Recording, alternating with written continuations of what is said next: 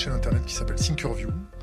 On vous reçoit dans le domaine euh, d'une interview concernant la concentration des médias, le pouvoir euh, et tout un tas d'autres sujets. Nous avons en direct Jean-Pierre Canet, ancien rédacteur en chef euh, d'Envoyé spécial. Bonsoir, rebonsoir. Rebonsoir. David Koubi, qui est notre avocat. Docteur en droit. Docteur en droit de l'information, c'est ça? En droit de la presse. En droit de la presse, merci. comment ça va? Ça va On va très bien, oui. Ouais. Comment ça va la France? La concentration euh, des pouvoirs médiatiques On va moins bien. Moins bien? Ouais. Qui commence? Oui.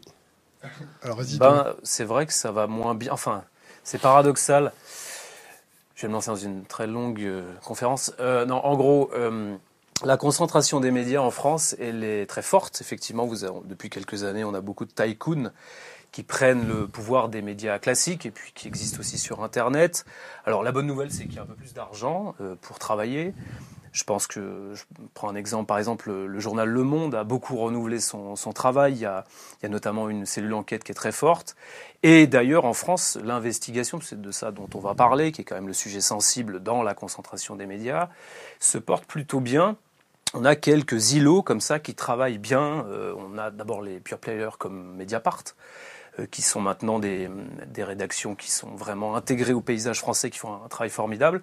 Et puis, euh, moi, ces dernières années, avec Cache Investigation envoyé spécial, ou Complément d'enquête, nos camarades d'à côté, ou Pièce à conviction sur France 3, on a bien vu que euh, le service public nous permettait de faire de l'enquête et d'en faire avec une très grande liberté et du temps pour travailler.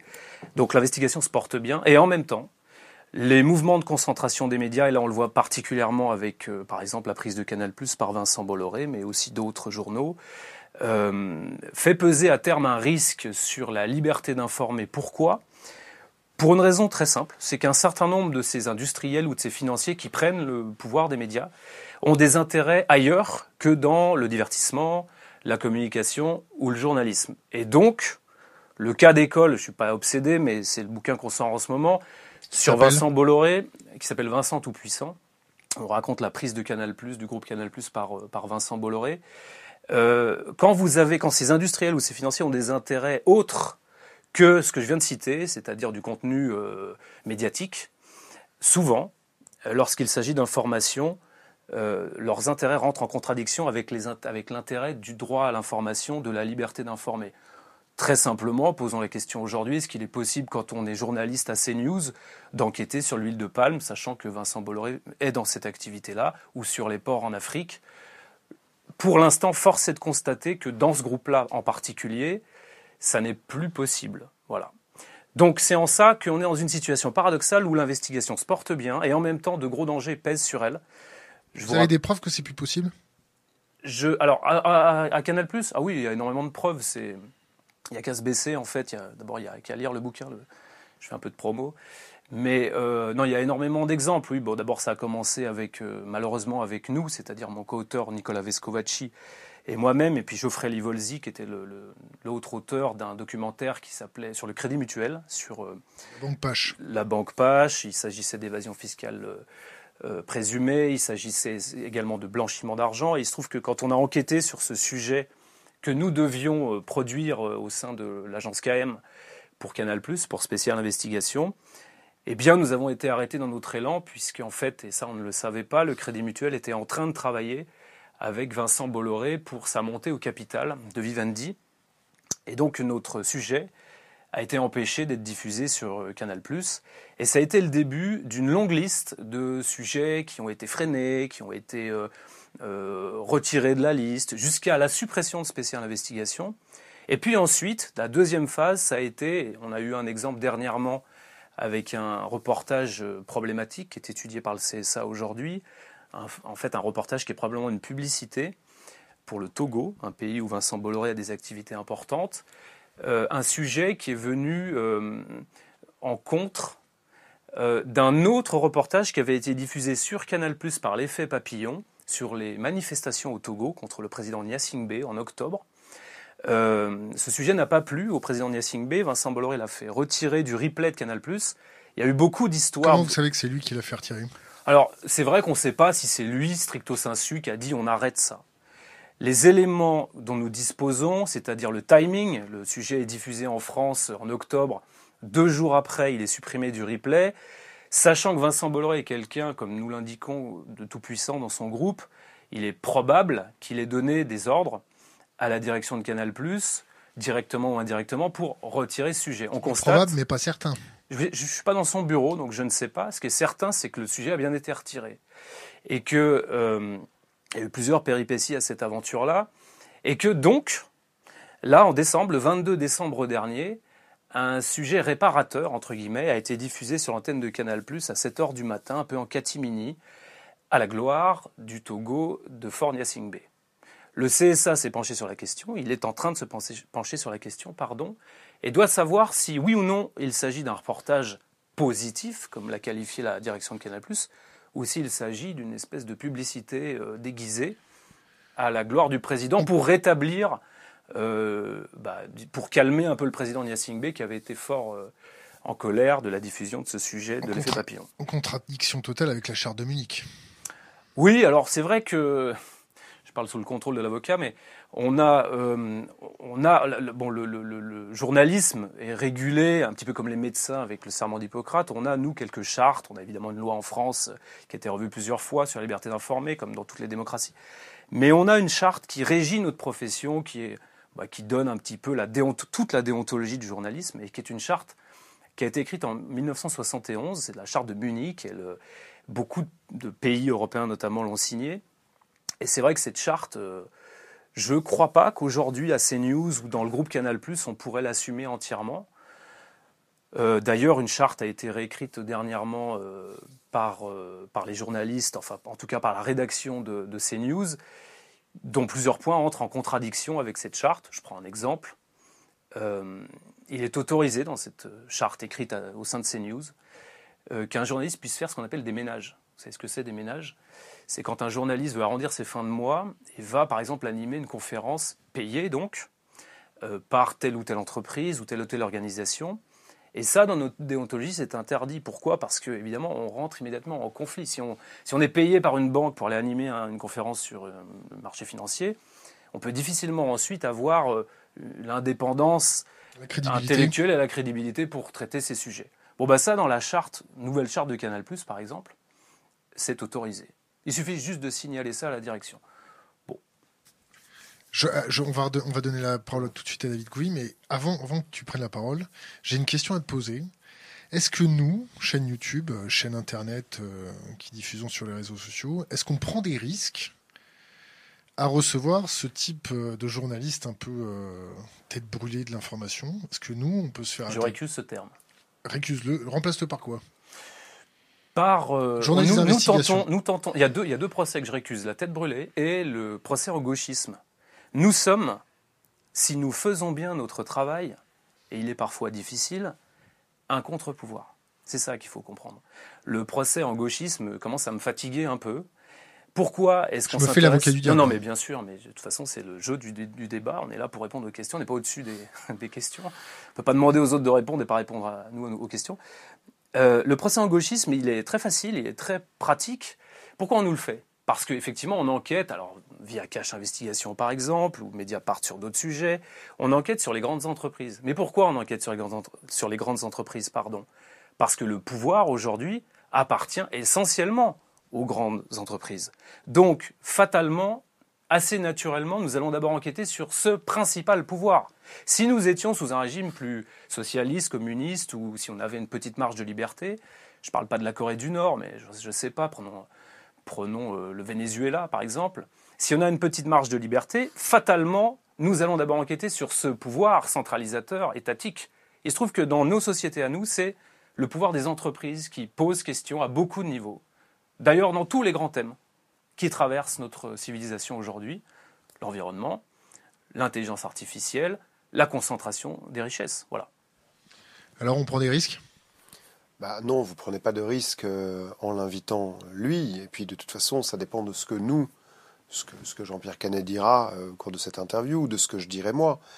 Euh, mais c'est pas en l'invitant lui que tu prendrais un risque. C'est pas comme ça. Tu es soumis, euh, compte tenu de la manière dont fonctionne ta, ta, ta chaîne, très, très exactement à la euh, à la loi de 1881 et, dont les limites sont euh, euh, la diffamation et l'injure. Exactement. Euh, tu, tu- tu es soumis exactement aux mêmes règles que, que, que Jean-Pierre l'est. euh, et et j'aurais récusé le procès en, en tête brûlée qui, euh, qui lui est fait s'il ne l'avait pas fait euh, lui-même, parce qu'on a déjà eu l'occasion de se croiser beaucoup et de travailler ensemble. Et en fait, il se trouve que je suis assis à côté d'un vrai journaliste. Alors que ce soit très emmerdant, un vrai C'est quoi un journaliste. faux journaliste? Bah, c'est un peu ce qu'il décrivait, c'est-à-dire que, et je n'étais pas tout à fait d'accord avec ce que tu Tant disais, enfin, où je voulais Je préciser un peu, mais euh, un journaliste qui va faire des ménages, ce qui était interdit et ce qui semble l'être un peu moins, tu, tu vois bien quelle est l'hypocrisie, parce qu'on te dit, euh, dans la version T, on te dit un journaliste n'a pas le droit d'aller faire des ménages, c'est-à-dire, comme Jean-Pierre l'a indiqué, aller animer des conventions corporate, tu vois, des, des conventions d'entreprise, des choses comme ça, mais en revanche, il n'y a pas de difficulté à ce qu'une banque soit au capital d'une chaîne de télé. Ou d'un journal.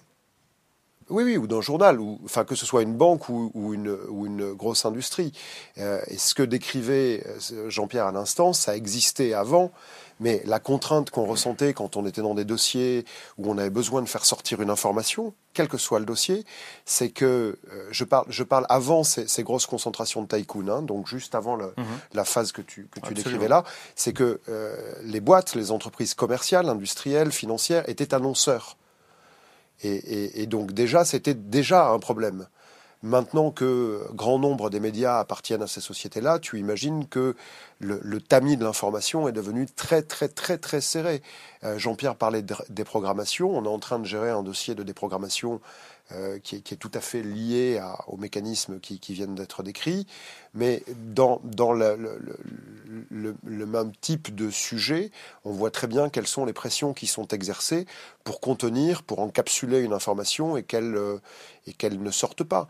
Euh, si tu savais le nombre euh, de tes confrères qui nous appellent en nous disant tiens on va faire un sujet sur tel ou tel de votre de vos dossiers sur lequel vous bossez.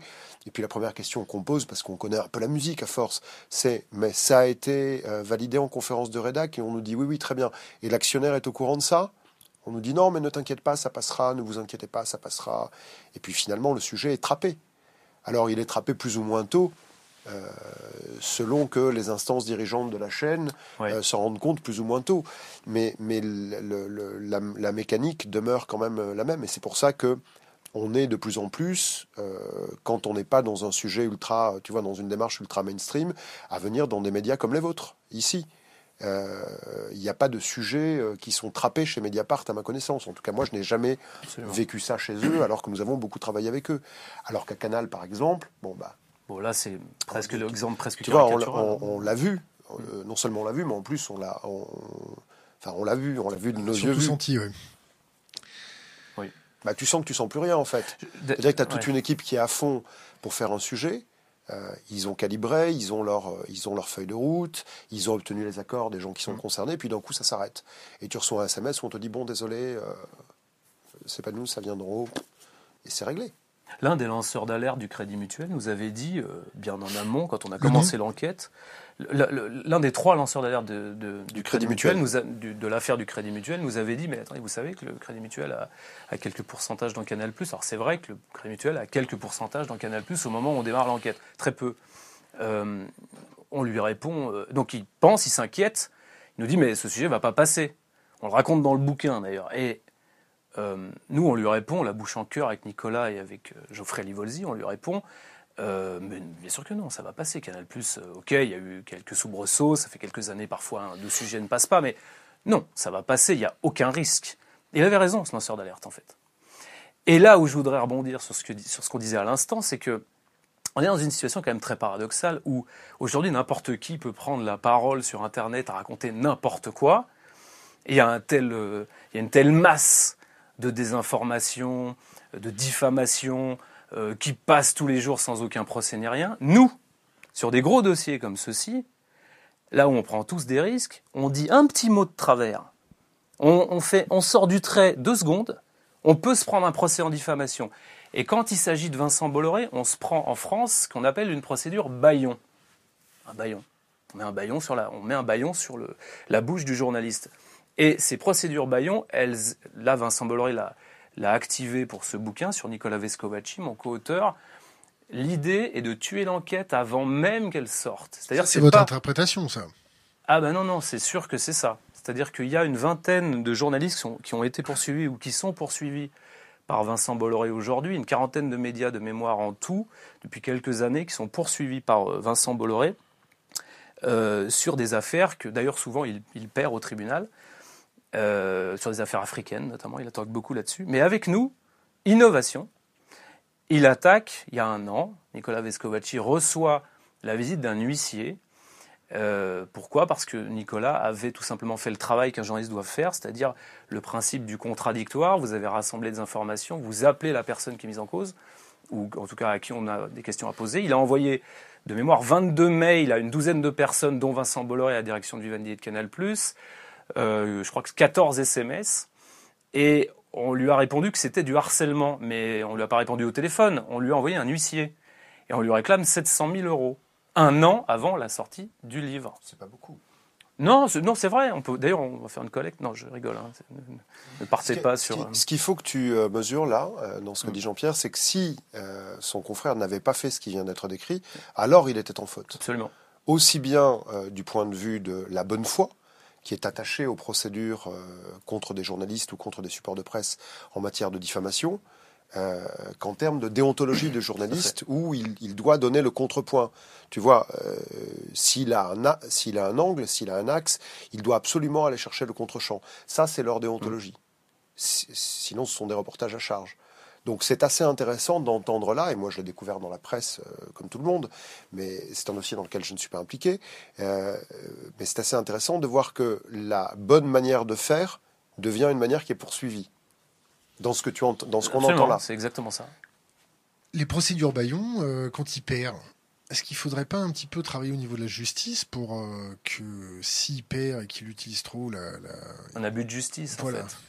Alors ça s'appelle pas comme ça le terme. Ça s'appelle une amende civile, mais Ça, ça, existe. Mais si tu veux en matière de droit de, en matière de droit de la presse, c'est pas c'est pas vraiment que c'est une broutille, c'est que euh, tous les, les quantas, toutes les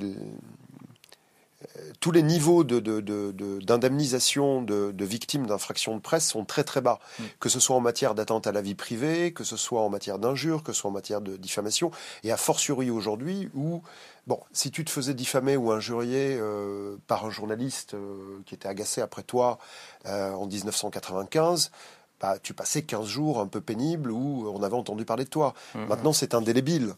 Donc, si tu veux, la, manière de, je, crois que la, société, notamment le droit, n'est pas encore au niveau de l'atteinte quand il y a réellement une, une infraction de presse qui est caractérisée à l'endroit de l'un de nos clients ou, ou même à l'endroit d'un journaliste. D'où la situation paradoxale. C'est-à-dire qu'en fait, euh, on peut diffamer comme on veut sans rien risquer. Et puis d'un autre côté, quand on essaie de travailler à peu près sérieusement, en vérifiant des informations, c'est long de faire une enquête. Et on y passe des nuits, on c'est normal, hein, on est payé pour ça, c'est normal. Mais du coup, euh, là, on se prend des procédures baillons, et du coup, qu'est-ce qui se passe? Il y a beaucoup de journalistes qui n'osent plus aller enquêter parce qu'ils n'ont pas envie de bouffer la baraque. Et pire que ça, les rédactions. Je vous rappelle qu'aujourd'hui, on est un petit peu comme dans le bâtiment, il y a beaucoup de sous-traitance. Ah, dans le monde de l'audiovisuel, euh, c'est les boîtes de prod qui travaillent. Euh, d'ailleurs, la preuve, nous, à KM, c'est ce qu'on faisait. On produisait un reportage pour Canal+. Qui porte en partie le risque. Mais oui qui portent en, partie le risque. Donc c'est de l'argent. Donc pourquoi c'est des procédures qui fatiguent l'enquête? Parce qu'on dépense de l'argent, on paye un avocat qui souvent est sympa parce qu'il va nous faire un prix spécial parce qu'il sait que ça va durer quelques mois, mais simplement, mais c'est parce qu'il est sympa. Ça va durer combien de temps en train de Non, je parle pas de lui. Non, non, pas du tout. Mais euh, parce qu'on n'est pas du tout en affaires, il faut bien que les gens le, sachent. Mais simplement. Sinon, on l'aurait dit. Si on aurait dit. Mais simplement, euh, ce travail-là, pendant que vous êtes en train de répondre à ça, eh bien, vous ne travaillez pas sur le fond, vous ne faites pas avancer d'autres dossiers. Donc, ouais, c'est une manière de, tuer l'investigation. Stratégie de l'enlisement. Oui. Est-ce que, est que euh, vous avez été amené à monter des, structures, euh, on va dire, est-ce que, est que vous montez une équipe d'avocats pour vous suivre pendant l'enquête?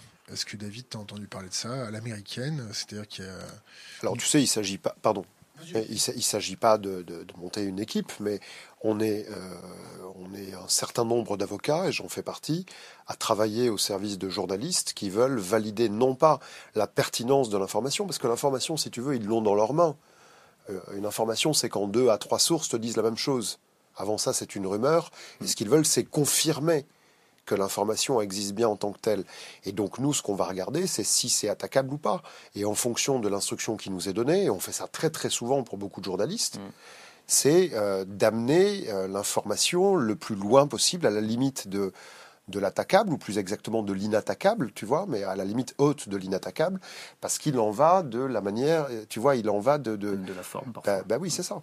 Et Comment donc, se compose ton cabinet Comment tu dis quoi Comment se compose ton cabinet Aujourd'hui Qui travaille chez toi euh, Des avocats. On est euh, un peu plus d'une vingtaine au sein du, cabinet 28 octobre. Euh, il y a des départements, il y a notamment un département très actif en droit de la presse et en risque média, c'est-à-dire que euh, bon, droit de la presse, je pense que tu comprends et tout le monde comprend ce que c'est. Le risque média, c'est une matière un peu nouvelle euh, qui fait un peu écho à ce que disait Jean-Pierre euh, ici, où des hommes politiques ou des journalistes ou des éditeurs viennent nous voir et nous mandatent pour savoir jusqu'où précisément ils peuvent aller pour n'être pas attaqués, parce que pardon d'être un peu grossier, mais derrière toutes ces activités, il y, a un modèle économique. Je sais que dès qu'on parle d'argent, c'est un, vrai sujet, mais il y a un modèle économique et dans une boîte de prod qui fait de l'investigation, dans un journal d'investigation, il y a également un modèle économique. Et donc, s'il devait y avoir un procès par sujet, ce modèle économique se casserait purement et simplement la gueule. Donc, l'idée de ces gens-là est une bonne idée, et d'aller voir des avocats qui euh, apposent leur signature en bas d'une consultation, qui les engagent donc en termes de responsabilité, où on leur dit, au terme de la loi, au terme de la jurisprudence applicable, la jurisprudence, c'est-à-dire les, décisions qui sont rendues euh, par les juges tous les jours partout en France dans la matière en question, il y a des bases qui publient euh, ces jurisprudences-là, vous pouvez aller jusque-là ou vous ne pouvez pas y aller parce que ça a déjà été condamné dans tel sens ou ça n'est pas condamnable dans tel autre. Donc voilà la manière dont, ça fonctionne. Et allant au-delà, euh, au sein du cabinet 28 octobre que j'ai cofondé avec Benoît Pruvot il y a de cela une quinzaine d'années, nous euh, venons d'être rejoints par, euh, je suis absolument ravi de, te l'annoncer, par Jean de Maillard, qui est un, extraordinaire euh, professionnel que, mmh. tu connais, qui est un, ancien magistrat et qui est l'ancien vice-président du tribunal de grande instance de Paris et qui s'est intéressé, sa vie professionnelle durant, à toutes les formes de lutte contre toutes les formes de détournement de fonds, d'abus de confiance, euh, de prise illégale d'intérêt. tu, vois bien l'angle qu'il a, qu'il a donné à sa carrière. Et il travaille aujourd'hui avec nous euh, au sein du cabinet et il y travaille euh, aux côtés d'un ancien policier financier, d'un ancien régulateur et d'un ancien procureur. Mmh. de la République et nous montons là pour la peine une vraie cellule au service des, des, mmh. particuliers et des entreprises pour pouvoir parvenir à borner euh, ce qu'il est possible de faire et ce qui n'est pas possible de faire, et puis euh, également et surtout pour faire défense à un certain nombre de d'attaques qui nous semblent nous euh, totalement hallucinantes. Et quand une entreprise n'a pas les moyens d'y faire face, en général, elle est arrêtée nette. Parce que ce que décrit Jean-Pierre là, ça existe aussi dans le monde de l'entreprise. Ça n'est pas que dans la manière de fabriquer, de faire circuler l'information qu'on retrouve ça, qu'on retrouve ce genre de procédé. Donc voilà ce qu'on est en train de faire depuis quelques mois et c'est c'est assez passionnant parce que c'est c'est un nouveau champ de pratique qui se dessine sous nos yeux au fur et à mesure où on, où on avance quoi. Il est normal que nous soyons euh, que l'opinion publique euh, et puis les gens sur lesquels les enquêtes portent, euh, je précise que c'est toujours des, enquêtes qui portent sur des sujets d'intérêt public, on va rarement sur la vie privée, sauf quand elles débouchent, comme on le voit en ce moment, sur, sur des questions d'intérêt public, il est normal qu'on soit redevable d'être très précis dans l'information. Il est normal qu'on soit exigeant sur la vérification des faits. C'est le minimum vital. D'ailleurs, je pense qu'il y a même des lacunes dans pas mal de, parfois de, dans, dans, des pratiques journalistiques un peu rapides, le contradictoire n'est pas toujours appliqué, etc.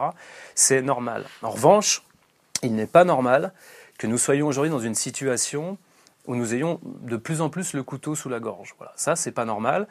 Bon, le droit nous protège clairement, mais les pratiques sont en train clairement de bouger. Et pour faire écho à ce que dit David, on a nous depuis des années à, Cache Investigation, là, partout où moi, en tout cas, j'ai travaillé à Cache Investigation, euh, à Pièce à Conviction, avant à Canal déjà, ou je pense qu'à Mediapart c'est pareil, ou au Monde, euh, bien sûr qu'on on travaille avec des avocats en amont, en amont des enquêtes pour vérifier que les formulations soient les bonnes, etc.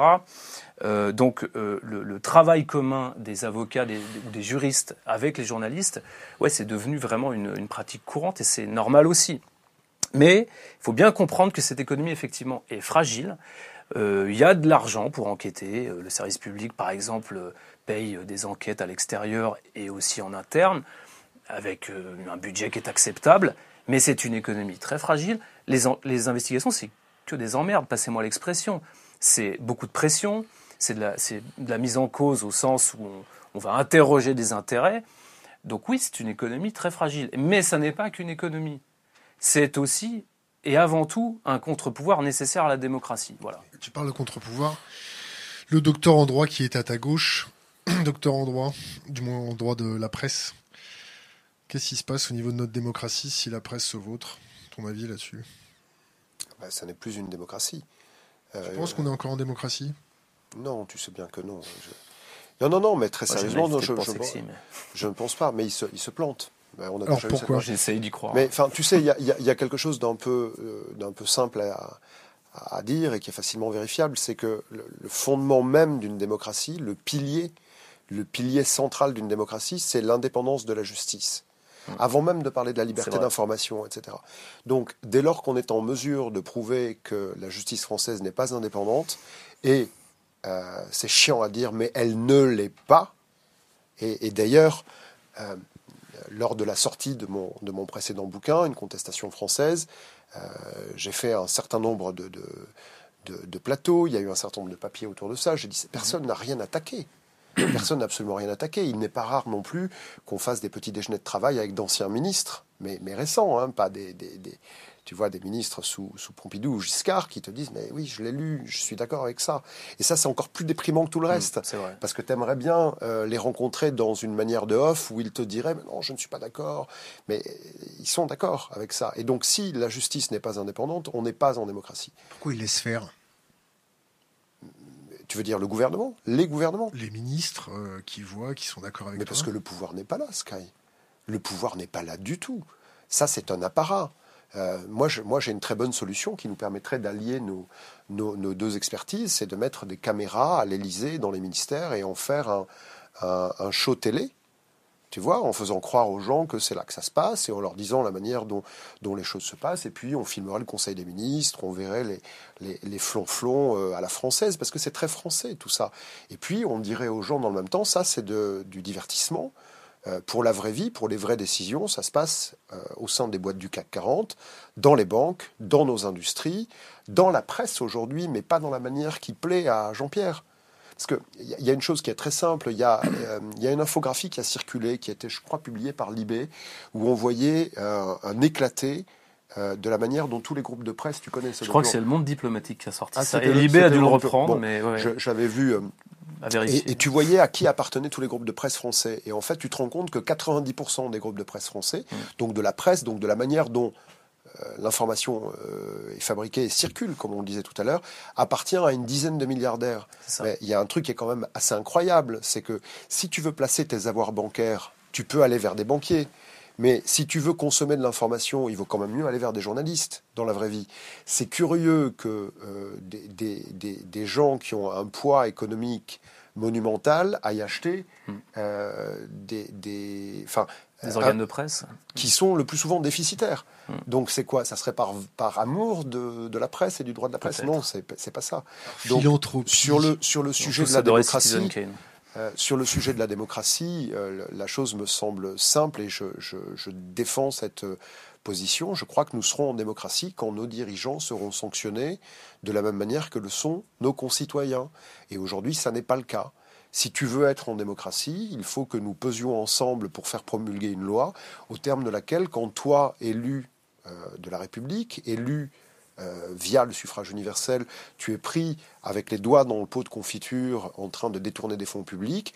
On veut, nous, citoyens français, que, un, tu sois condamné sur tes deniers personnels et que, deux, tu sois inéligible à vie. Pour le dire autrement, si tu nous floues, on te punit.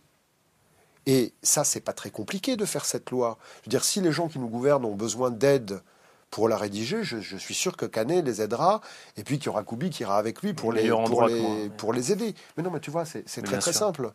Dire, si, si on part en vacances tous les, euh, tous les six là dans le studio et que tu es en, en, comment dirais-je, en, charge de faire des courses et qu'on te donne 50 euros chacun et que tu rentres avec deux croissants tous les jours, on va très vite comprendre que tu détournes. Ça sera plus toi qui iras faire les courses, Kai. Et puis la fois d'après, tu partiras plus en vacances avec nous parce que tu seras un sale petit salopard de voleur d'argent de, course. T'es déjà niqué Jamais Non, jamais. C'est un exemple, c'est une hypothèse d'école. Non, mais tu vois. il a raison, à part ça, c'est un vrai bon exemple. En gros, si on prend une autre, euh, une autre image, euh, on peut pas euh, acheter un média et puis redécider des lois du journalisme, en fait, enfin du droit de la presse. en gros, on peut pas avoir des voitures, vendre des voitures électriques, par exemple, et réinventer le code de la route. Alors vous allez me dire, ça se fait depuis un petit moment. Non, mais c'est simple en fait. C'est qu'on ne peut pas tout. On peut pas tout. Et donc, on est une fois de plus, pardon, je suis un peu en boucle. On peut pas tout puissant. Mais ce qu'il dit, on est d'accord sur la démocratie. Moi, je dis simplement qu'on n'est pas en Russie ou en Turquie, quoique.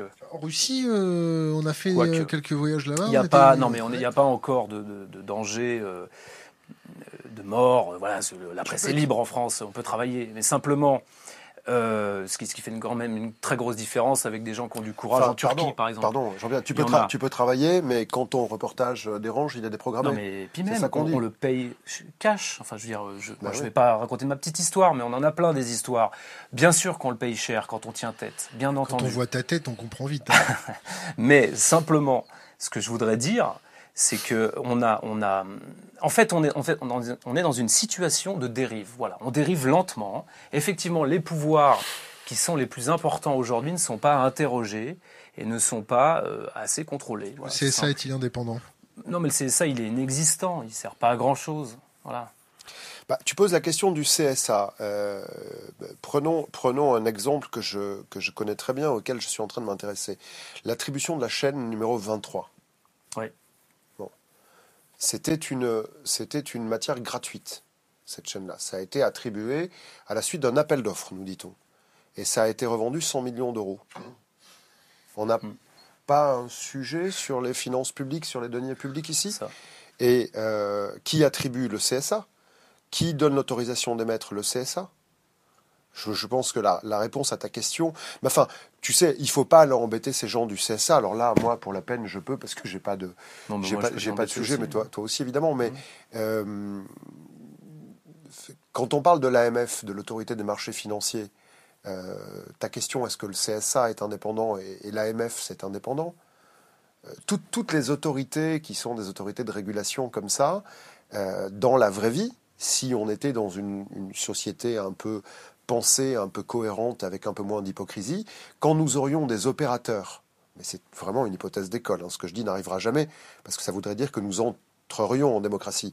Mais si nous étions dans une hypothèse où certains opérateurs devenaient déviants, bah, dans la vraie vie, ils seraient euh, empêchés de nuire, donc empêchés de recommencer leur licence, leur permettant de continuer leurs activités, leur serait retirée. Or, tu n'entends jamais parler de ça. Il y a des sanctions qui sont des pourliches pardon pour le terme, mais quand une banque prend 4 euh, millions d'euros euh, d'amende euh, par l'AMF, ben enfin, tu vois, j'entends les bouchons de champagne être débouchés d'ici. tu, parles du scandale du Libor et de l'Euribor, là, non C'est ça Et je te parle de, je te parle de tout ça à la fois. Pour la peine, on travaille dans ce, dans ce sujet pour un certain nombre de, de, de, de boucs émissaires, parce qu'il n'y a pas d'autre mot. Le, tu, tu, parles du scandale du Libor et de l'Euribor. Qui est le plaignant? Personne. Il n'y a pas de plaignant. Qui est la victime? Ben, Il n'y en a pas. Bah, nous, nous. On ne sait pas. Mais tu, es la victime à la condition qu'il y ait un dommage. Quel est le dommage? Il n'est pas démontré. Quel est le montant du préjudice? On n'en sait rien. Donc c'est devenu le scandale du Libor et de l'Euribor. Mais en définitive, je crois qu'on devrait regarder euh, à Londres, où je me rends souvent, et tu le sais, pour travailler dans ce sujet, la manière dont, marche le, le SFO, c'est Serious Fraud Office, c'est l'équivalent du ministère public qui serait une, sorte de procureur financier. Et je pense que ces gens-là font leur statut sur un scandale qui n'existe pas. C'était des pratiques bancaires. tu vois, je, suis d'une absolue bonne foi. Euh, si je pouvais, euh, enfin, tu vois, si, j'étais dans une forme de pathologie qui consiste à cogner systématiquement sur les banques, ben, je te le dirais, c'est pas ça. Il y avait des pratiques, c'était autorisé. Au bout d'un moment, on a dit, mmh. c'est pas que c'est illégal, c'est que c'est un scandale. Tu vois, les gens se, se, parler, le fait qu'ils calent les taux ensemble, euh, c'était comme ça que ça fonctionnait. Et à partir d'un moment, on n'a on pas dit c'est interdit, on a dit c'est un scandale. Et donc on est tous partis sur c'est un scandale. Moi le premier pendant des années, jusqu'à ce que je comprenne comment ça, comment ça, ça fonctionne.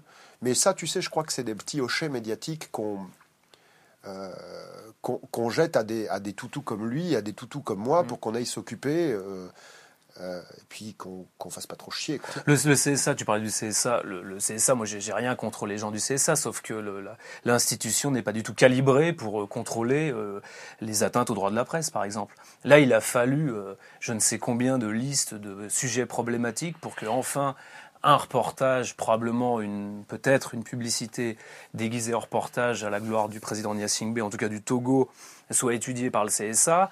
Euh, c'est peut-être le 15e sujet euh, depuis que Vincent Bolloré a pris le contrôle de Canal+, pour qu'enfin le CSA se saisisse de la, de la question.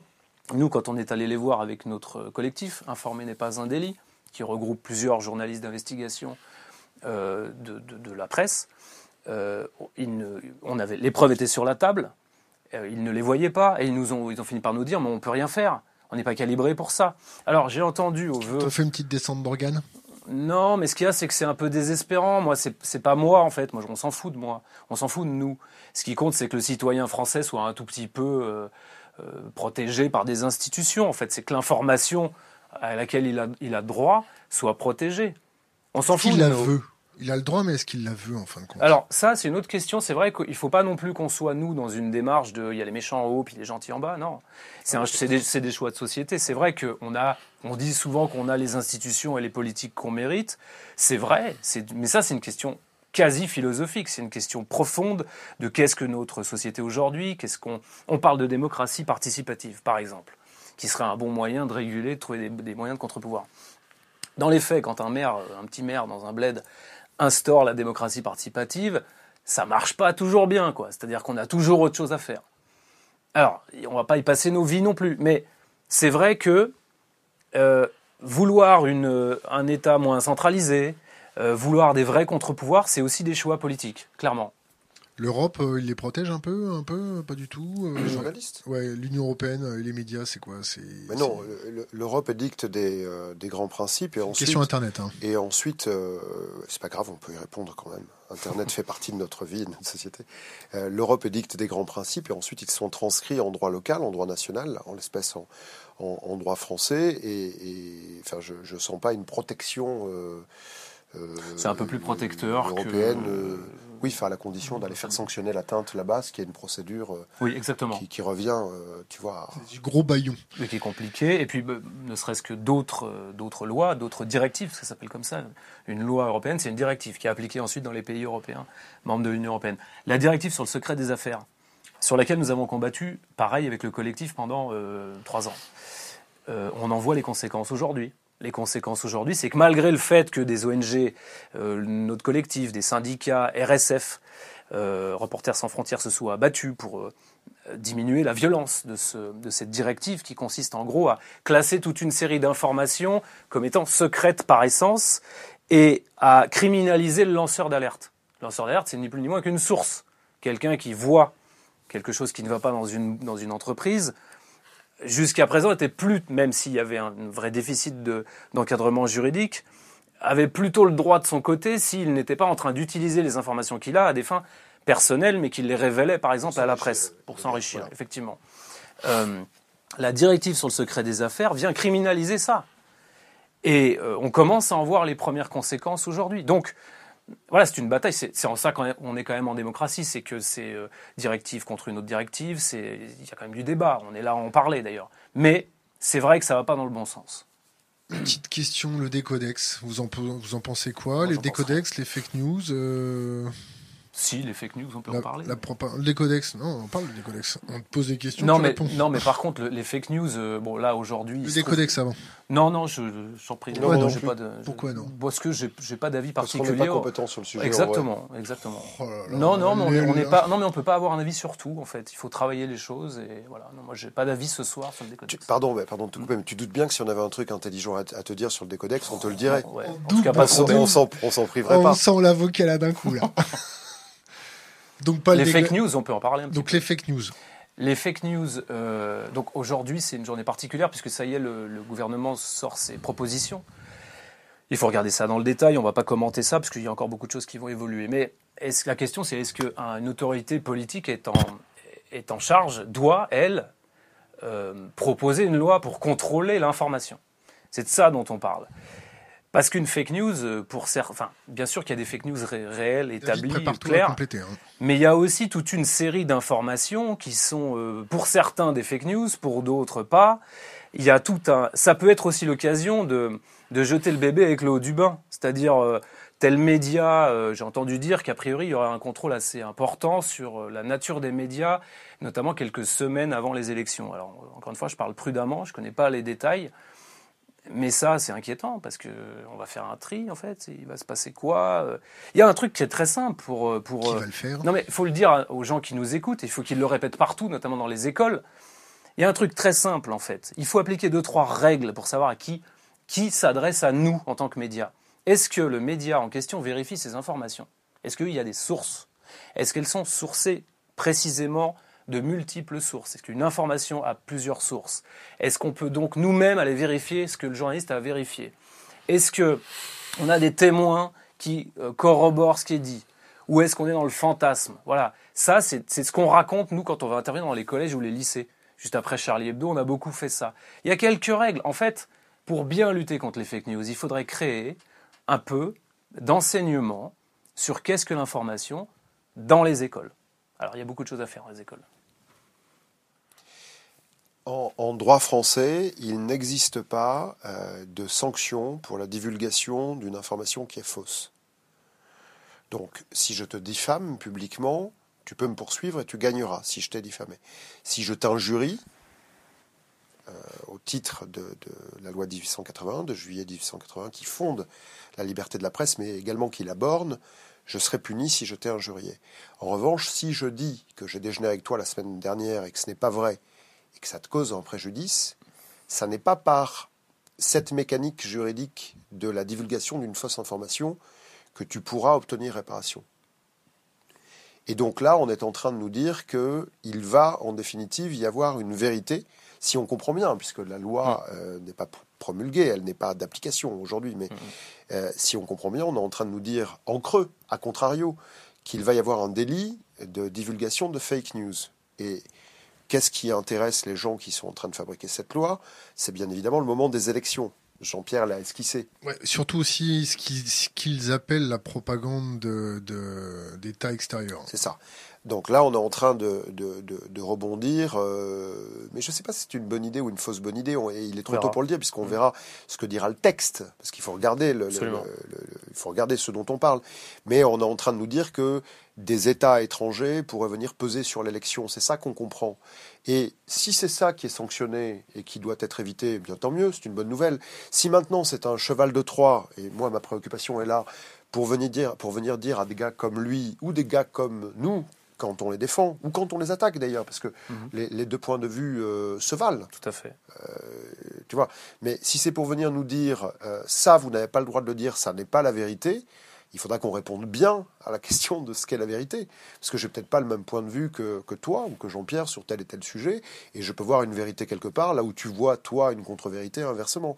Or, le débat public et le débat démocratique supposent que l'on puisse encore un tout petit peu écrire ce qu'on pense et penser euh, ce qu'on a envie de penser. Quand Colin Powell, euh, en 2003, euh, juste avant de lancer la guerre en Irak à l'ONU, brandit la menace des armes de destruction massive de Saddam Hussein. A priori, pour pas mal de médias, grands, des grands médias américains, c'est une vérité vérifiée. Et français aussi. Hein. Et français, ouais, mais un peu moins quand même. Enfin oui, non, mais on a plein de casseroles. Hein, mais simplement là, on peut pas dire que la France était en soutien très fort de cette intervention. Et eh ben quelques années plus tard, euh, la révélation d'un certain nombre de documents euh, secrets. Euh, notamment de la NSA, vont révéler qu'il n'y avait pas de justification très forte à cette guerre. Voilà. Donc, d'un côté, on avait affaire à une information qui est devenue une fake news après, vérifiée. Et, entre-temps, imagine-toi, imagine-toi, on est à l'époque, et mm. là, nous, on a un bloc d'informations, on gratte un peu, on va vérifier à gauche, à droite avec nos sources, et on, tombe sur ça, et on le marque noir sur blanc sur notre site, et là, il y a un décodex qui décolle et qui nous met une petite pastille rouge. Mais euh, tant qu'on n'aura pas, enfin pardon, tant, qu'on n'aurait pas vu la manière dont la, loi sera rédigée. Mm dans sa version finale, il sera, il sera difficile de, répondre à ta question. Mais tu sais, avant ça, dans un usage plus quotidien et de l'information, enfin au confluent de l'information et du droit, il y a, une chose qui, peut te préoccuper, qui moi me préoccupe et qui devrait préoccuper nos, euh, nos législateurs d'une manière un peu plus urgente que qu'est-ce qui est la vraie information et qu'est-ce qu'est la fake news, c'est que le, délai pour attaquer au titre du droit de la presse, sur la diffamation par exemple, est de trois mois à compter de la publication, ouais. de la parution d'une information. Bon.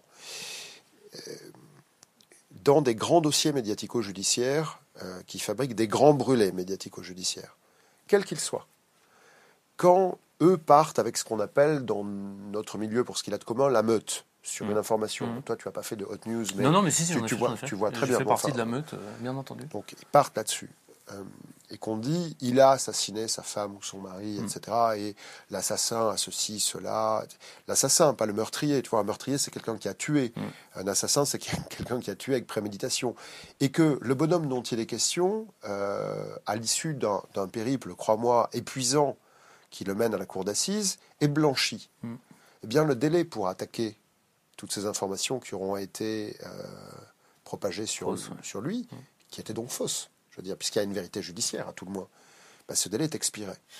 Donc tu vois, on pourrait aussi réfléchir euh, aux prescriptions en la matière, parce que trois mois pour faire valoir tes droits, alors qu'il en, va de, qu'il en va de ton image, qu'il en va de ta réputation, qu'il... euh, Ça n'a pas changé, ça, le... pour attaquer le- les papiers, là? C'est pas plus long euh, que trois mois? Ah non, non, Non?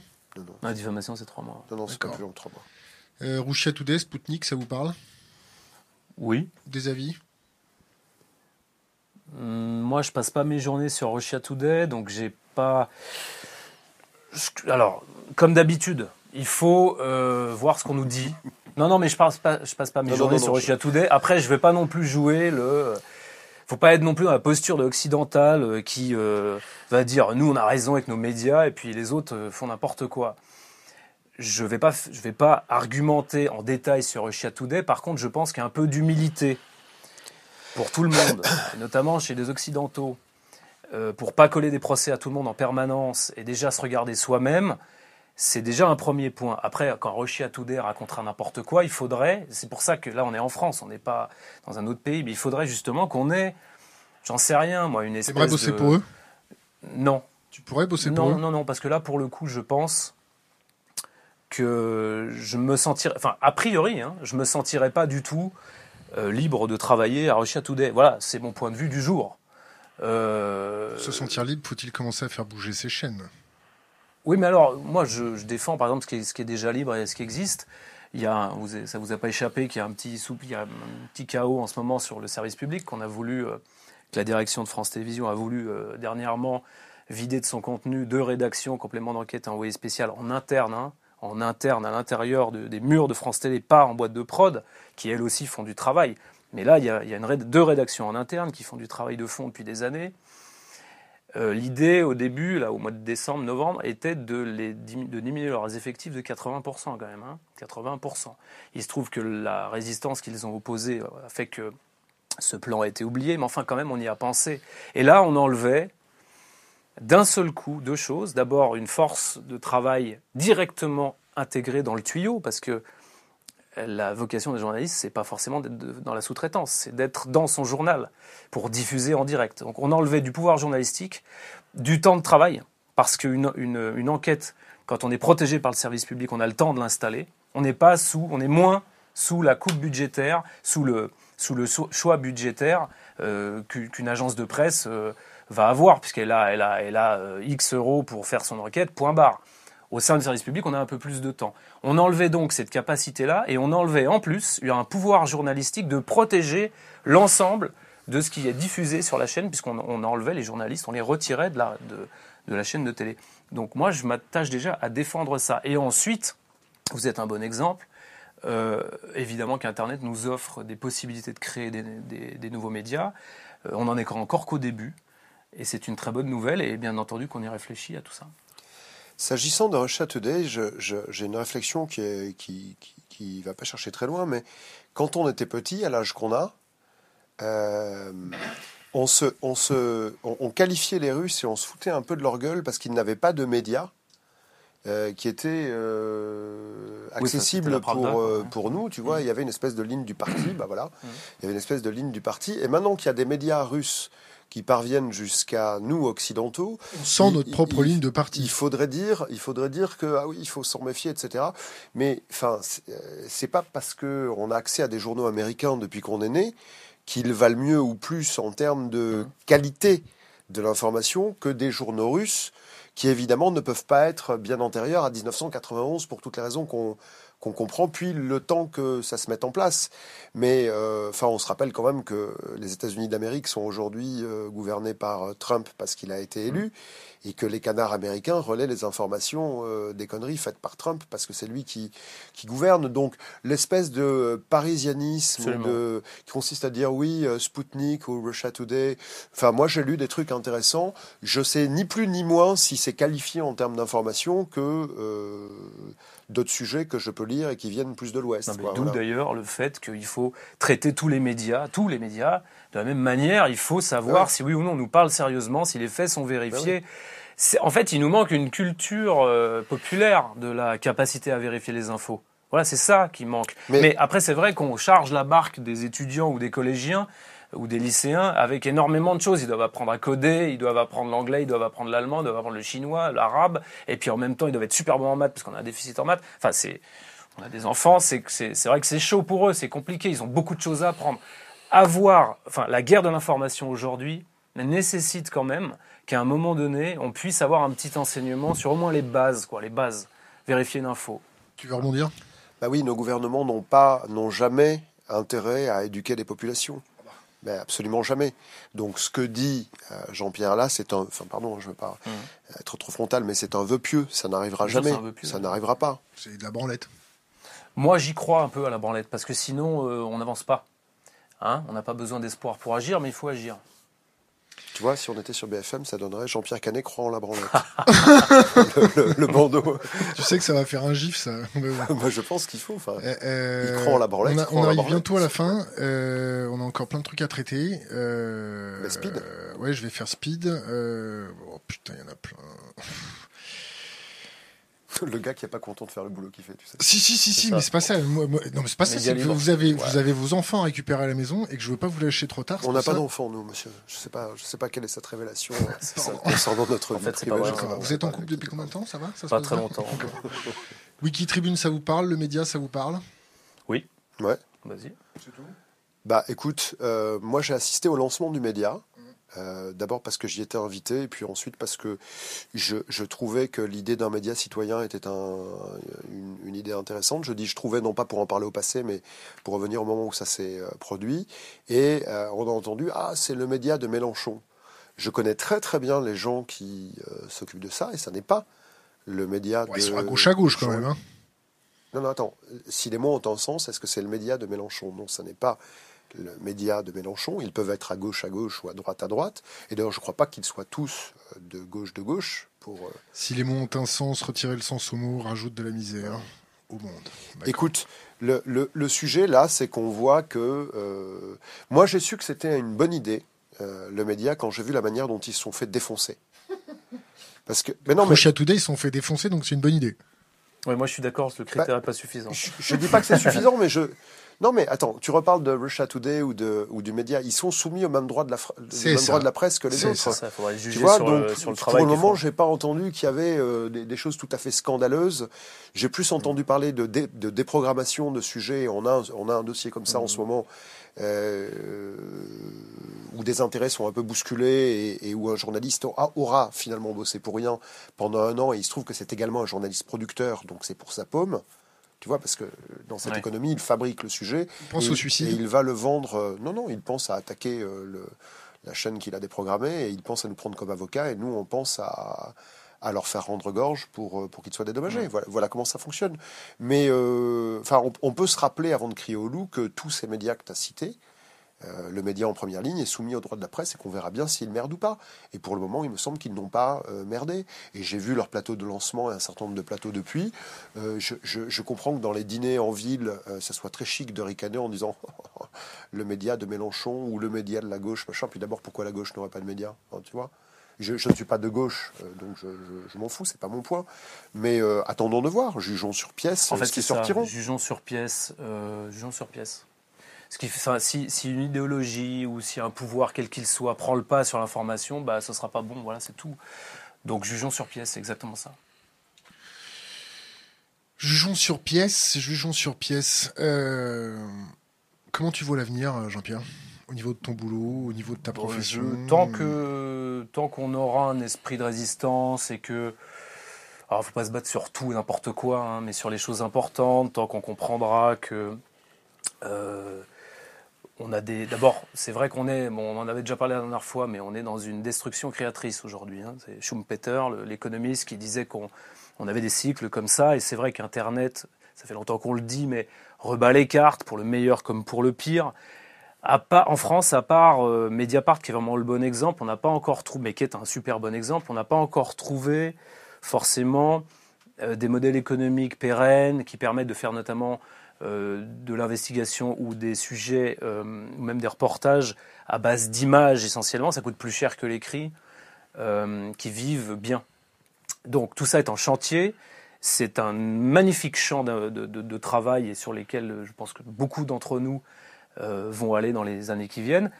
Et puis il y a encore des îlots, il y a encore des choses à protéger. Donc euh, je suis préoccupé, concentré.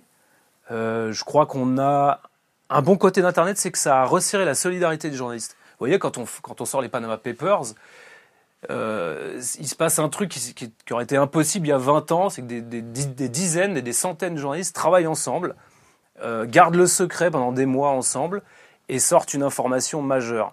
Mais ça, c'est des, petits signes d'espoir. Pour moi, c'est des petits signes d'espoir euh, que la profession, non mais que la profession a compris qu'il fallait travailler en, en groupe et travailler un peu plus de manière un peu plus solidaire. Voilà, attention, c'est pas, on n'est pas chez Oui Oui, mais il y a quand même euh, des signes comme ça qui montrent que les journalistes ont compris qu'il fallait travailler en groupe. Alors maintenant, il faut des modèles économiques, c'est plus compliqué. David, Bah, tu, tu vois, euh, j'ai j'ai eu la même joie que, que celle que vient d'exprimer Jean-Pierre à la sortie des Panama Papers, parce que je me suis dit, ah ben voilà, donc on a les données, euh, des journalistes ont travaillé ensemble, on voit ce que la collaboration entre plusieurs euh, euh, fabrique, tu vois, en termes de- d'information et de révélation de vérité. Et puis maintenant, il faut aussi regarder ce qui s'est passé à la suite de leur scoop. Ben rien. Il y, a, il y a beaucoup de gens qui nous regardent. Ouais. Euh, Ben non, mais rien. Il y a eu une commission d'enquête parlementaire euh, qui a fait une espèce de pchit euh, tout à fait euh, spectaculaire.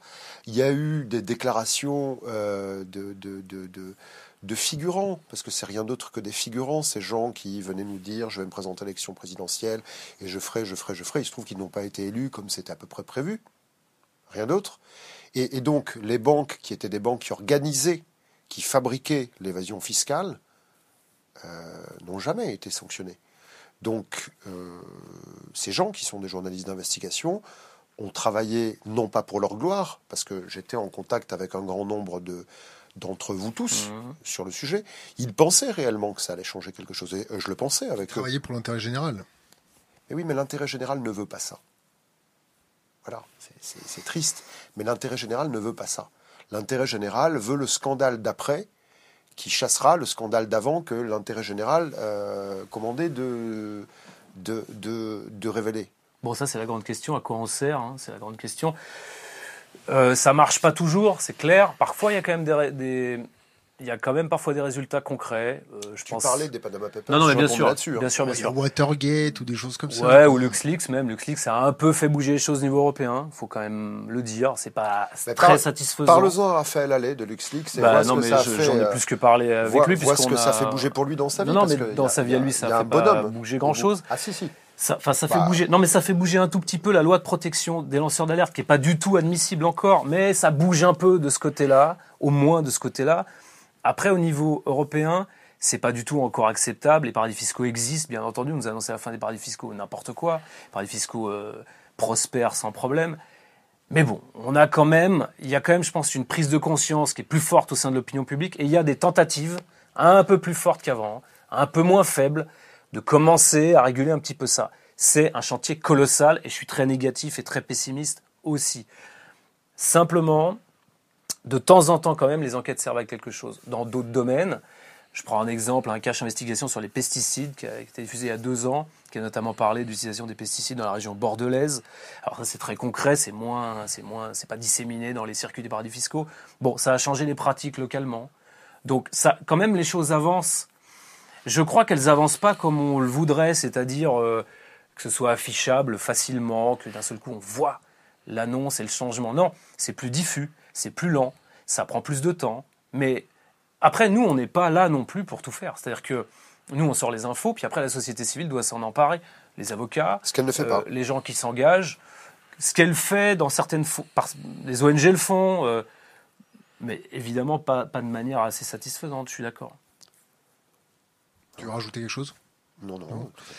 L'intelligence artificielle, euh, mes enfants, ça vous fait peur, pas peur Chez les avocats, est-ce que l'intelligence artificielle, tu commences à bosser avec euh C'est un, un gros sujet parce qu'on sent que euh, notre profession est en mutation et on mène, nous, au, sein du, du, cabinet 28 octobre, une, une vraie réflexion sur les outils dont on doit se doter parce qu'on a la certitude que le métier d'avocat, qui est, qui est le nôtre, ne sera plus le même dans quelques années, sans même parler de, décennies. Et sur un plan plus personnel et plus engagé, moi j'ai une, j'ai une préoccupation euh, qui, qui, tient à la, vitesse dont la technologie évolue et qui n'est pas cette même vitesse mm-hmm. qu'on observe sur les évolutions démocratiques.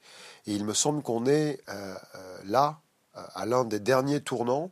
Tu vois, par exemple, ça, il y, a quelque chose de, il y a quelque chose de d'assez incroyable. Euh, c'est qu'on te vend ça, mais c'est la première fois qu'un appareil de consommation courante te reconnaît. Alors évidemment, il te reconnaît pas toi, c'est une ligne de code, mais il t'entend, on le sait, puisque quand on a Siri et qu'on lui dit, il t'entend pas, il euh, t'écoute. Donc il t'entend. Enfin oui, je, il t'écoute. Je sais pas, il t'entend. on peut l'actionner comme ça à la voix, et puis désormais il te reconnaît. Tu, vois bien tout ce que ça a d'absolument inquiétant.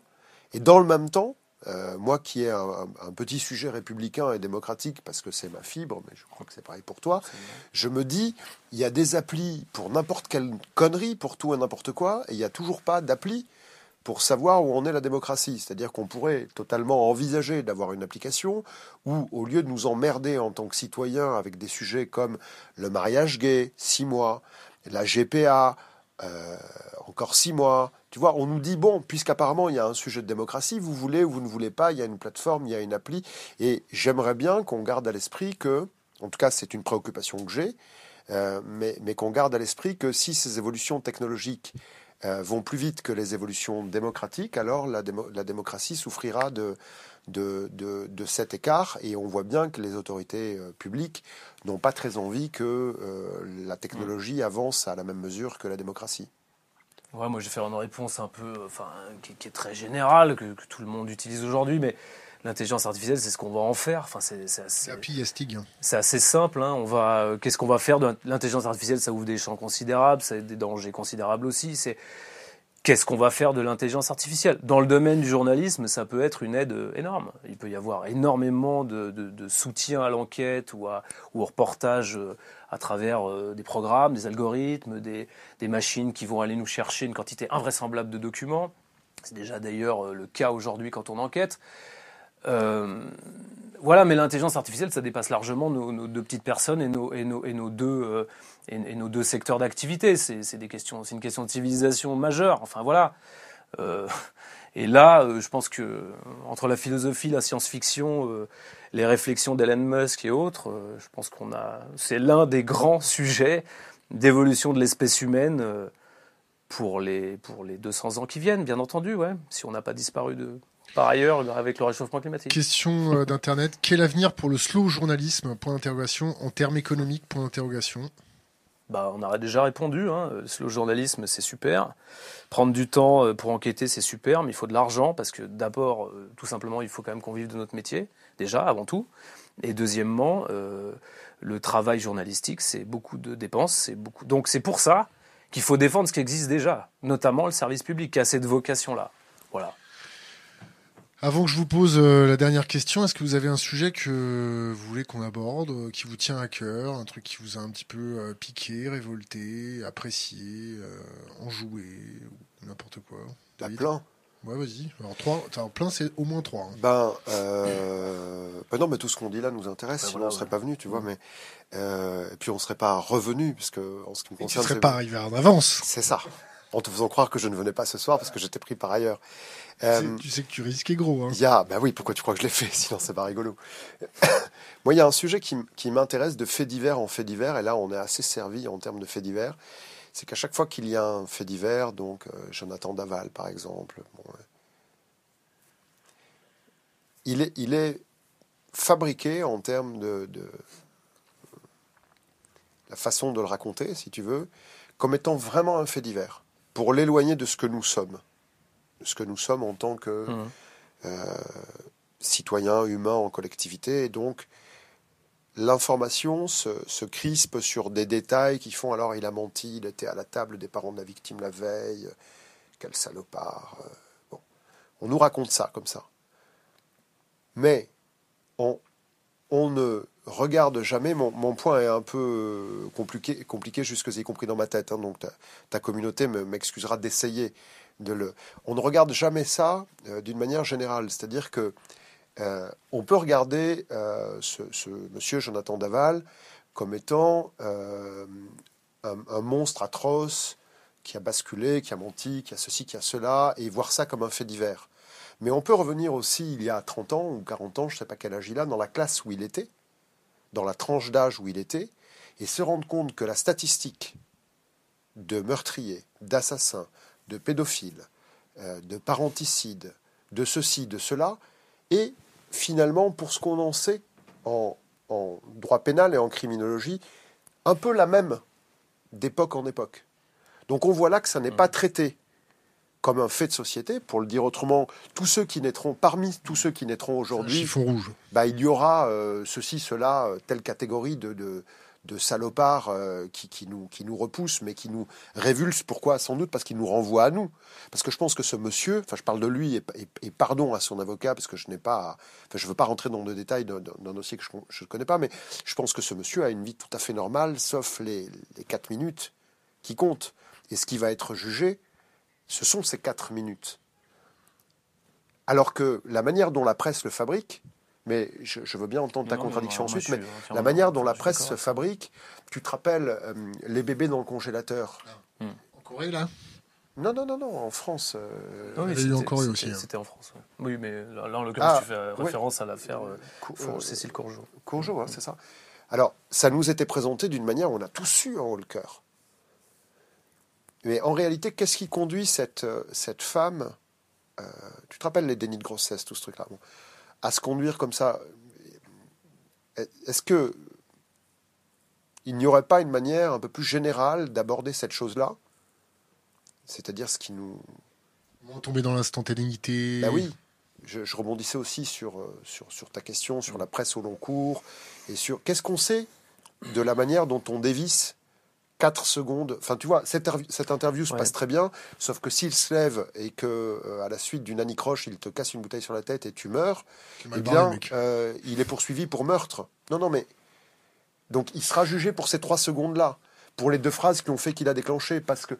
Et, et là, son avocat viendra parler de son état de fatigue, viendra Donc, parler la, de- ques- de la question, c'est en fait ce que tu soulèves, c'est quoi? C'est le fait qu'on ne prend pas de distance Bah oui. d'analyse. Et je, je- je trouve que la manière dont ces informations parviennent jusqu'à nous fabrique systématiquement Mm. des, des monstres euh, contre lesquels on a envie d'être unis en disant, tu vois, ah, ça nous est pas arrivé Ouais. à nous, alors regarde, oh, c'est vrai. Et on va aller de détail en détail. Or, une affaire pénale, Mm. une- un crime de sang, c'est toujours des détails.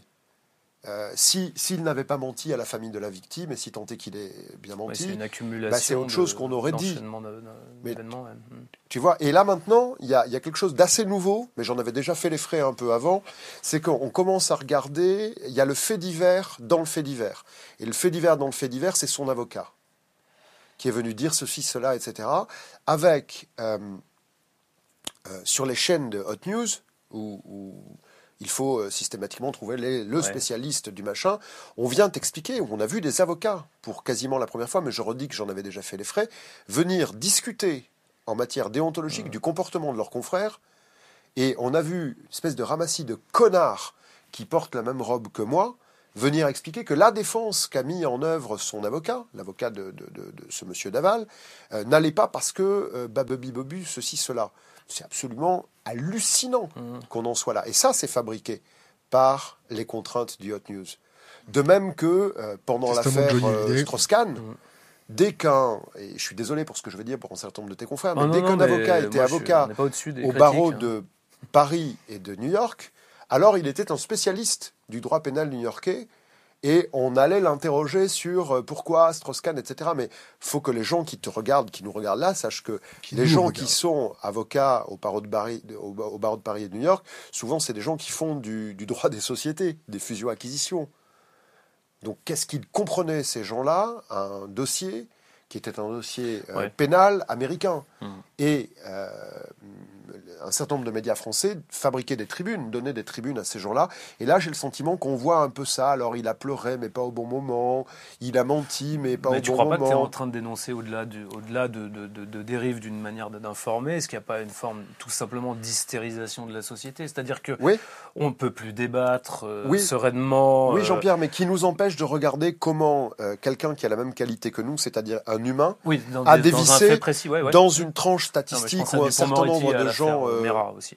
Je pensais à ça. euh, au fait que Dupont-Moretti avait rappelé que, comme Vergès en son temps, quand il défendait des- les pires criminels, euh, avait rappelé que voilà, pour une justice qui soit digne d'une civilisation, d'une démocratie, ben, il faut mettre tout le monde sur le même plan. C'est-à-dire qu'il faut juger le fait, il faut, il faut se calmer, il faut arrêter d'être dans l'hystérie permanente et il faut essayer de s'adresser. Il faut déjà considérer que même si il y a le pire comme le meilleur, nous sommes tous des êtres humains en fait. Et ce simple rétablissement, cette information-là rétablie au moment de l'affaire Mera, ben, ça rejoint ce que tu dis, c'est-à-dire qu'en gros, il faut étudier des trajectoires singulières, des vies qui rejoignent souvent effectivement des répétitions qui se passent dans la société, qui évoluent en fonction de la technologie, des pressions du moment, de l'économie, de plein de choses. C'est vrai, moi je suis d'accord avec ça, qu'on manque de recul. Après, il y a plein de documentaires qui prennent le recul. Mais du coup, ou de bouquins.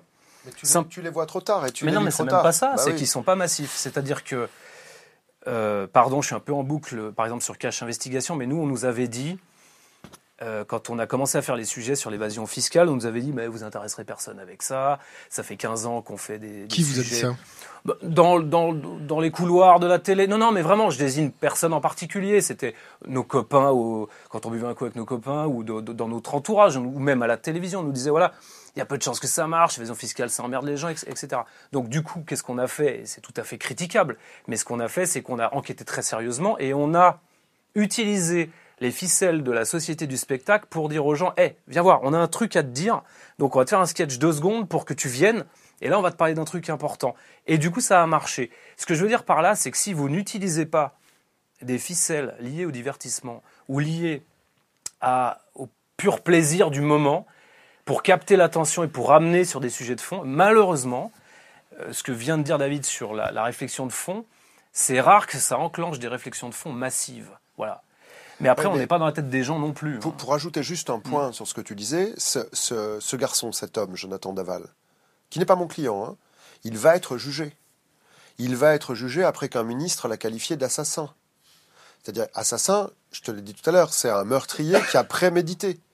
Mais depuis quand un ministre vient Bah, prendre oui, une mais ça, c'est position encore une autre question. ouais. Non, c'est un peu la même. Mm. Parce que cette hystérisation fabrique que euh, n'importe qui... Tout le monde joue tous les rôles. Euh, voilà, Mm. n'importe qui tient tous les rôles de la pièce.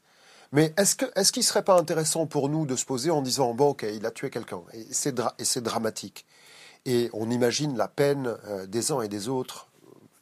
Mais qu'est-ce qui l'a conduit à le faire? Il y a peut-être une réflexion. Est-ce qu'on peut empêcher que ça arrive? Est-ce que ça se prévient? Est-ce que on peut être formé à, détecter ce genre de choses? Je vais poser une question qui va faire hurler. Quel est le fait générateur? Tu vois, pour ne pas dire la responsabilité de la victime, parce que c'est pas ça mon point. Et qu'évidemment, on ne fait jamais rien qui mérite qu'on nous assassine ou qu'on nous tue. Mais quel est le fait générateur? Comment on l'analyse en humanité? Il y a un sujet qui nous intéresse ou on a juste envie euh, de mollarder sur ce mec en disant que c'est un monstre parce que ce qu'il a fait est monstrueux et alors après, on pourra se délecter de est-ce qu'il a brûlé le corps ou pas, et comment ça a marché. Mais pendant ce temps, on n'a pas la vraie réflexion. Et quand la justice passera, parce qu'elle passera, eh bien, elle sera gorgée de toutes ces Ouais, informations qui sont des de informations ou pas, ouais. Mhm, tu vois, où euh, moi je, me rappelle d'un dossier précédent où alors qu'on s'apprêtait à plaider un dossier euh, avec une audience qui arrivait six mois après, le président de la République en exercice avait dit que la personne qu'on défendait euh, était coupable et l'unique coupable. Bon bah écoute, on part à la plage alors, puisque c'est ça. Jugé Si, avant, si le premier sûr. magistrat de France te dit que C'était qui? D'abord tu le sais, Je vais te le faire dire. Non, mais peu importe. Euh, je ne suis plus en charge, mais la mécanique était choquante. Et là, je te parle de, de- de- des principes. Justement, je ne veux pas être en train d'illustrer un principe avec un exemple. Mais voilà, tu, tu me disais, qu'est-ce qu'il y a qui... Tu nous interrogeais sur ce qui nous préoccupe, Mm. sur ce qui nous intéresse. Bah, un peu de, de- de distance et se rappeler que ça pourrait être nous dans beaucoup de situations. Tu vois, et, et ne pas se réjouir du fait que ce soit l'autre avec cette espèce de voyeurisme. euh, malsain quoi. Mais euh, Si. je ne crois pas que les modèles, le- le- le- les modèles économiques des, des chaînes d'actu de, d'actu en continu permettent ce genre de choses. Moi, j'ai un mot à rajouter, c'est qu'en fait, ce- que, ce qui, moi, me pose problème et qui pose problème à beaucoup de gens, c'est effectivement cette forme d'hystérisation de, de la réaction. C'est-à-dire qu'on est en permanence en train de surréagir à tout. Euh, En fait, là où on s'insultait jadis au bar PMU à 4, euh, maintenant on fait ça mondialement. Et tout ça est mis sur le même plan que les informations les plus sérieuses, les déclarations les plus nobles. Bon, Mais oui, mais parce que chaque con est devenu un média. ouais, voilà, ouais. Chaque con. Ben oui, chaque- tout- Mais on est tous cons. moi, moi, je, hein, moi, je suis un, moi, je suis un con qui suis devenu un média. Je parle à une communauté euh, de gens sur Instagram, sur Twitter, sur Facebook, toi aussi, lui aussi, etc. Et donc, dès lors que tu vas te filmer comme ça, en, en- tu vois, en faisant des selfies, en racontant ta journée avec des phrases qui commencent par quand tu, tu sais, c'est de trucs complètement euh, pénibles. Quand tu rentres Mm. chez toi et que tu te rends compte que, mais qu'est-ce qu'on en a à foutre en fait? Rien. Ou démarrer des phrases à, euh, tu vois, à, à- à- à l'indicatif. euh, tu vois, ou pire encore à l'infinitif en disant euh, rentrer chez soi et se rendre compte de ce que. Mais pendant ce temps-là, tu tu t'informes pas. Or, on a vu un certain nombre d'études passées qui te montrent que beaucoup de nos concitoyens s'es- s'estiment informés une fois qu'ils ont passé une demi-heure sur les murs des réseaux sociaux. Alors, on accélérera telle info, on ralentira telle autre. Enfin, tu, tu, tu vois bien le, ce que ça peut avoir de, de Il faut très multiplier inquiétant. ses sources. Bah oui. Il faut éviter de. C'est quoi tes sources? C'est la radio, la télé, Tout, ouais, les ouais. journaux. classiques, euh, Des- nouveaux médias. Bah oui. euh, lui, il faut beaucoup lire, je pense. Parce qu'il n'y a rien de remplacé. Un média sans pub, en général, c'est. Je vais me faire tirer les oreilles, donc on va... j'ai encore Non, non, mais une nous, on a- question. on a encore une question. euh, On a assez parlé. hein.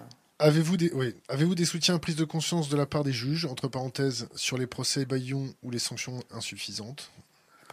Bah, les juges sont pas là pour nous soutenir ou pas nous soutenir, comme le disait David. Les, Ou des les- anciens juges Non. Ah oui, non, bah, je crois que Trévidic avait, alors, pas, pas là-dessus, mais Trévidic a été intervenu pour défendre envoyé spécial. Je pense que là, et, et complément d'enquête, je pense que ça avait été très apprécié par les journalistes parce que, voilà, c'était, c'est quand même une parole un peu d'autorité, Trévidic, donc c'était sympa. Mais les juges sont pas là pour euh, nous défendre ou pas, il faut qu'ils fassent, rendent bien la justice, ce sera, dé- ce sera déjà bien. Quelque chose à rajouter? Non. Euh. Donc je vais vous poser la fameuse question, un conseil pour les jeunes générations. On va l'étayer un peu avec un conseil de lecture et un conseil de philosophe à lire, à écouter, à voir. Donc laissez un conseil pour les jeunes générations avec en plus un livre et un philosophe à lire. Euh, Débrouillez-vous. bon, moi, je trouve que, bon, après, je vais pas être très Attends, avant que tu commences, toi il va falloir que tu reviennes nous voir avec ton associé parce qu'on n'a pas assez parlé de ton bouquin et qu'on a fait exprès. tiens, voilà, lisez Vincent Tout-Puissant. Voilà, lise- voilà. Ça, c'est le conseil Un de livre, euh, c'est exactement, un livre qui, Ouais. euh, Donc tu publié vas- chez Jean-Claude Lattès, Donc, il écrit va par falloir- Nicolas Vescovaci et votre serviteur. Il va falloir que tu nous le verrouilles parce que le con, on aurait euh, croisé difficile à attraper. C'est ça. Bon, c'est suite de faire du bruit pendant que je parle toi là-bas. Eh, eh, il va falloir que tu reviennes en parler comme- comme on a l'habitude de parler de finances parce que euh, Oui, bah, il y a beaucoup, il y a beaucoup, beaucoup à dire. creuser. oui, et oui, euh. C'est à mon avis très très intéressant. Vas-y pour le conseil pour les jeunes. Non, non, mais moi après je vais être assez basique. Il y a beaucoup de choses à lire, évidemment. Je, trouve que, euh, en tout cas, dans ce qui vient de nous, nous occuper pendant une heure, je trouve que la lecture de George Orwell, bien au-delà de 1984, euh, je pense, Faire- je faire- pense à la, aux, aux chroniques As I Please. Alors en français, je sais plus, c'était à ma guise, voilà. Les chroniques à ma guise qui ont été écrites par George Orwell. euh, je crois que ça a commencé pendant la Deuxième Guerre mondiale et ça s'est terminé en 46, de mémoire à vérifier. Hein. C'est pas très clair ce que je raconte, mais c'est quelques années de chroniques quasi quotidiennes de George Orwell euh, qui, viennent d'être qui viennent de sortir en France, qui sont traduites en français. Elles sont formidables parce que George Orwell raconte des choses qui sont euh, extrêmement modernes et tout à fait liées, notamment aux questions de concentration des pouvoirs. Voilà, donc moi je trouve un philosophe et en même temps un écrivain, pas mal, non? Ah, tu m'as fait court, c'est parfait. David? Alors, mon conseil aux jeunes générations, euh, bouffez de la viande, Non, mais... bouffez des OGM, ayez des gros culs, euh, regardez la télé, ne vous soulevez pas, ça c'est mon conseil. Et puis pour la lecture, plus sérieusement, donc tout ça est à prendre à l'envers, évidemment. Penthouse? Non, j'aurais dit Marc Aurel. J'ai découvert Marc Aurel quand je bossais sur euh, une contestation française que j'ai publiée. Et, euh, et j'ai été frappé, saisi par la modernité de la pensée de, de, cette, Mm. de cet empereur, euh, et notamment des, des réflexions qui étaient les siennes, et des, des- tu vois, des questionnements qu'il euh, qui le taraudaient, qu'il habitait sur, le, sur la manière de, de gouverner. le, le livre qui recueille sa pensée s'appelle? J'en sais euh, foutre rien. J'ai lu tout ce que j'ai trouvé. Et et il y en a beaucoup dans le mien, d'ailleurs. J'ai repris beaucoup de citations. D'ailleurs, merci pour la dédicace que tu as fait dans ton bouquin à l'équipe. Ça nous a fait ça nous- beaucoup, ça Il était normal de le faire. Des choses à rajouter? Non. Messieurs, merci. Merci, Merci à à toi. vous. Coupé.